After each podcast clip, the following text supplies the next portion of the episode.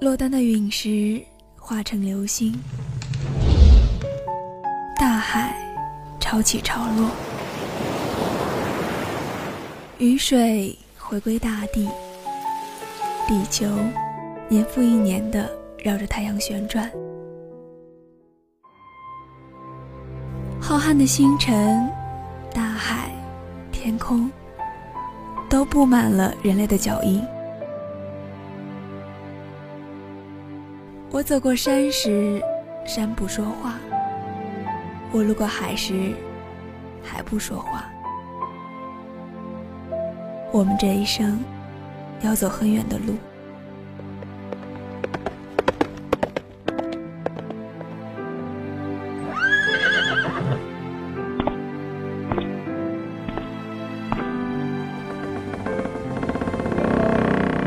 路为纸，地成册。心作笔，心当墨。人物档案馆与你诉说。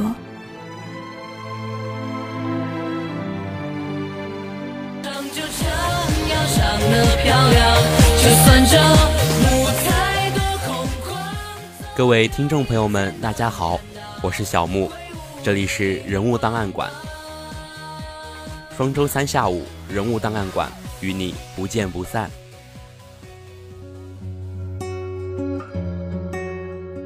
在今天这期节目里，小木想和大家来聊一聊零零后的新生代代表，整个寒假里吃掉我大部分流量的易烊千玺。说起易烊千玺，小木的第一反应就是 TFBOYS。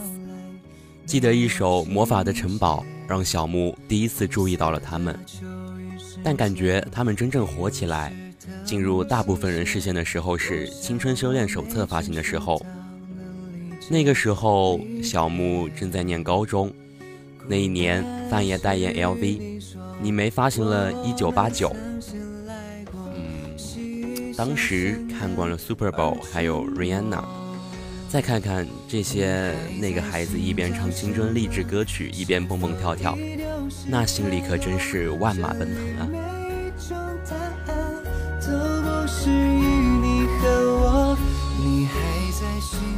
时间一晃，三年就这样过去了。如今的三小只，每一只都发生了天翻地覆的变化。队长王俊凯去年给 Dolce Gabbana 做开场，王源被时代评为最具影响力的青年之一，而易烊千玺就厉害了，长开式的整容，他变帅了。不知道各位听众朋友们还记不记得三小只刚刚出道的时候，易烊千玺长啥样？小木当时只觉得易烊千玺是三小只里面最丑的，完完全全的路人小孩，和另外两小只在一起，总感觉他就是充当陪衬的角色。这种想法一直持续到了2017年的暑假。因为小木的妹妹是忠实的千纸鹤，自然小木平时也会知晓易烊千玺的消息。从我妹妹的口中又一次了解了他，看到了他去年五月的首张封面大片时，震撼了我。小木第一次看到这组照片的时候，隐隐约约感觉有一种张国荣的味道。十七岁的少年能够将这种轻熟复古风演绎的不多不少，不得不说还真是厉害呢。从那之后，易烊千玺的时尚硬照就没有让大家失望过。帅，大家都帅，可那么会拍照的九五后男星里，易烊千玺是独一个。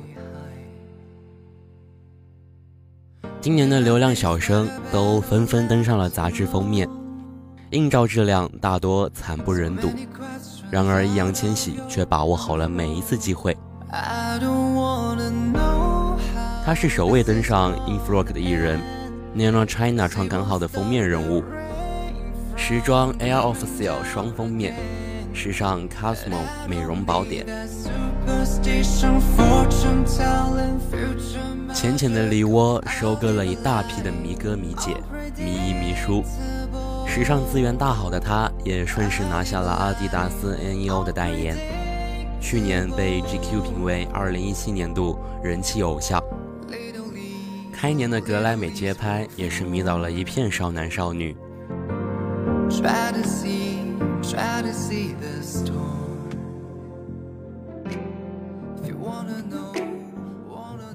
既然说起了易烊千玺，那就不得不说说他的舞蹈。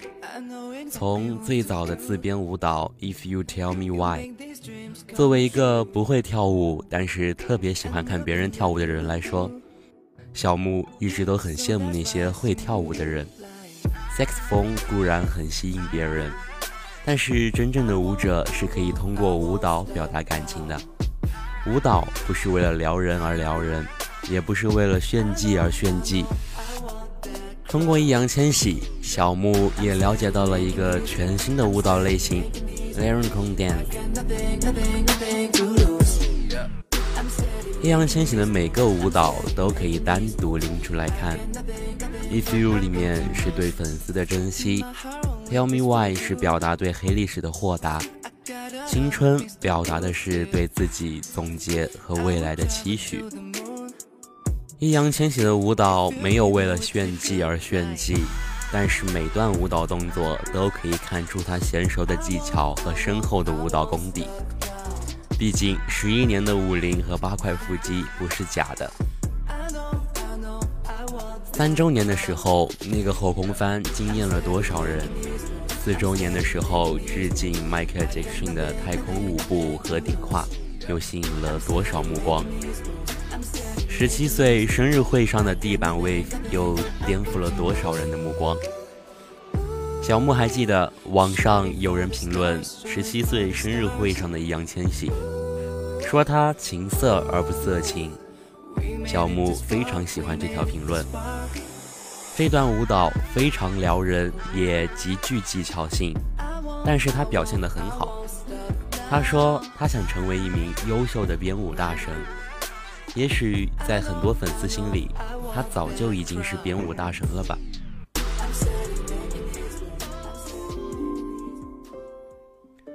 再来说说易烊千玺的音乐吧。提到音乐，相信大部分人想到的就是唱歌这一块。大部分千纸鹤都是因为易烊千玺而变成一个声控。小木身边的朋友不只有一个说过易烊千玺的声音巨好听。所以有“千世苏音”这一称号。无论唱歌还是说话，都是那么迷人的低沉苏音。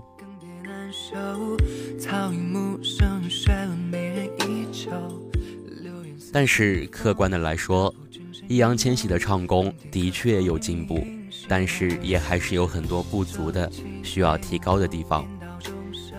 格莱美对他的邀请，就是对他现阶段最好的肯定。不够完美，但是足够出彩。总结的来说，易烊千玺出道以来的所有单曲，涵盖了流行、古风，包含了中英两种，到目前为止还是有很多值得肯定的地方。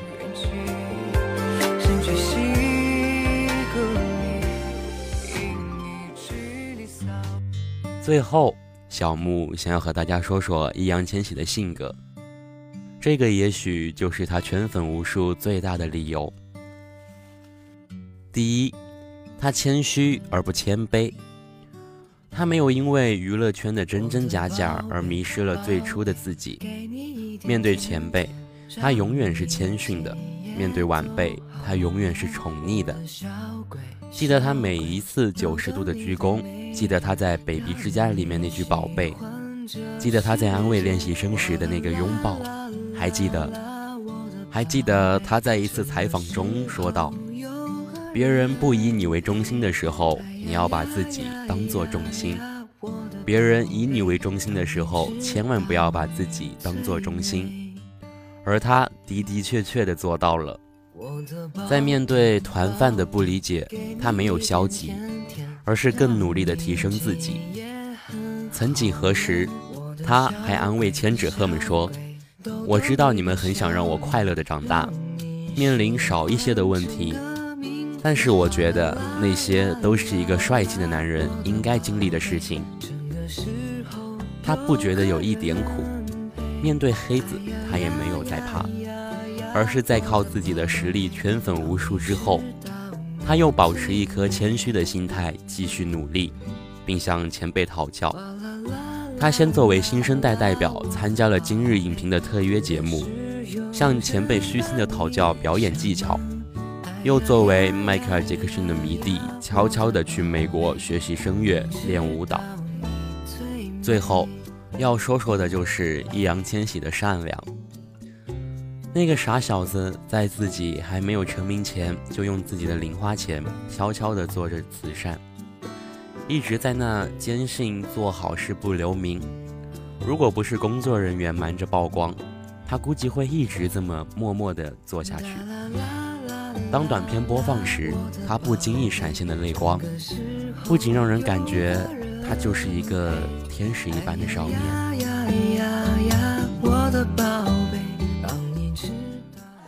他曾经说过，自己不是一个情绪外放的人，有一点闷骚。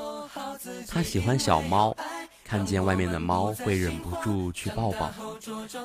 他养了三只可爱的小猫。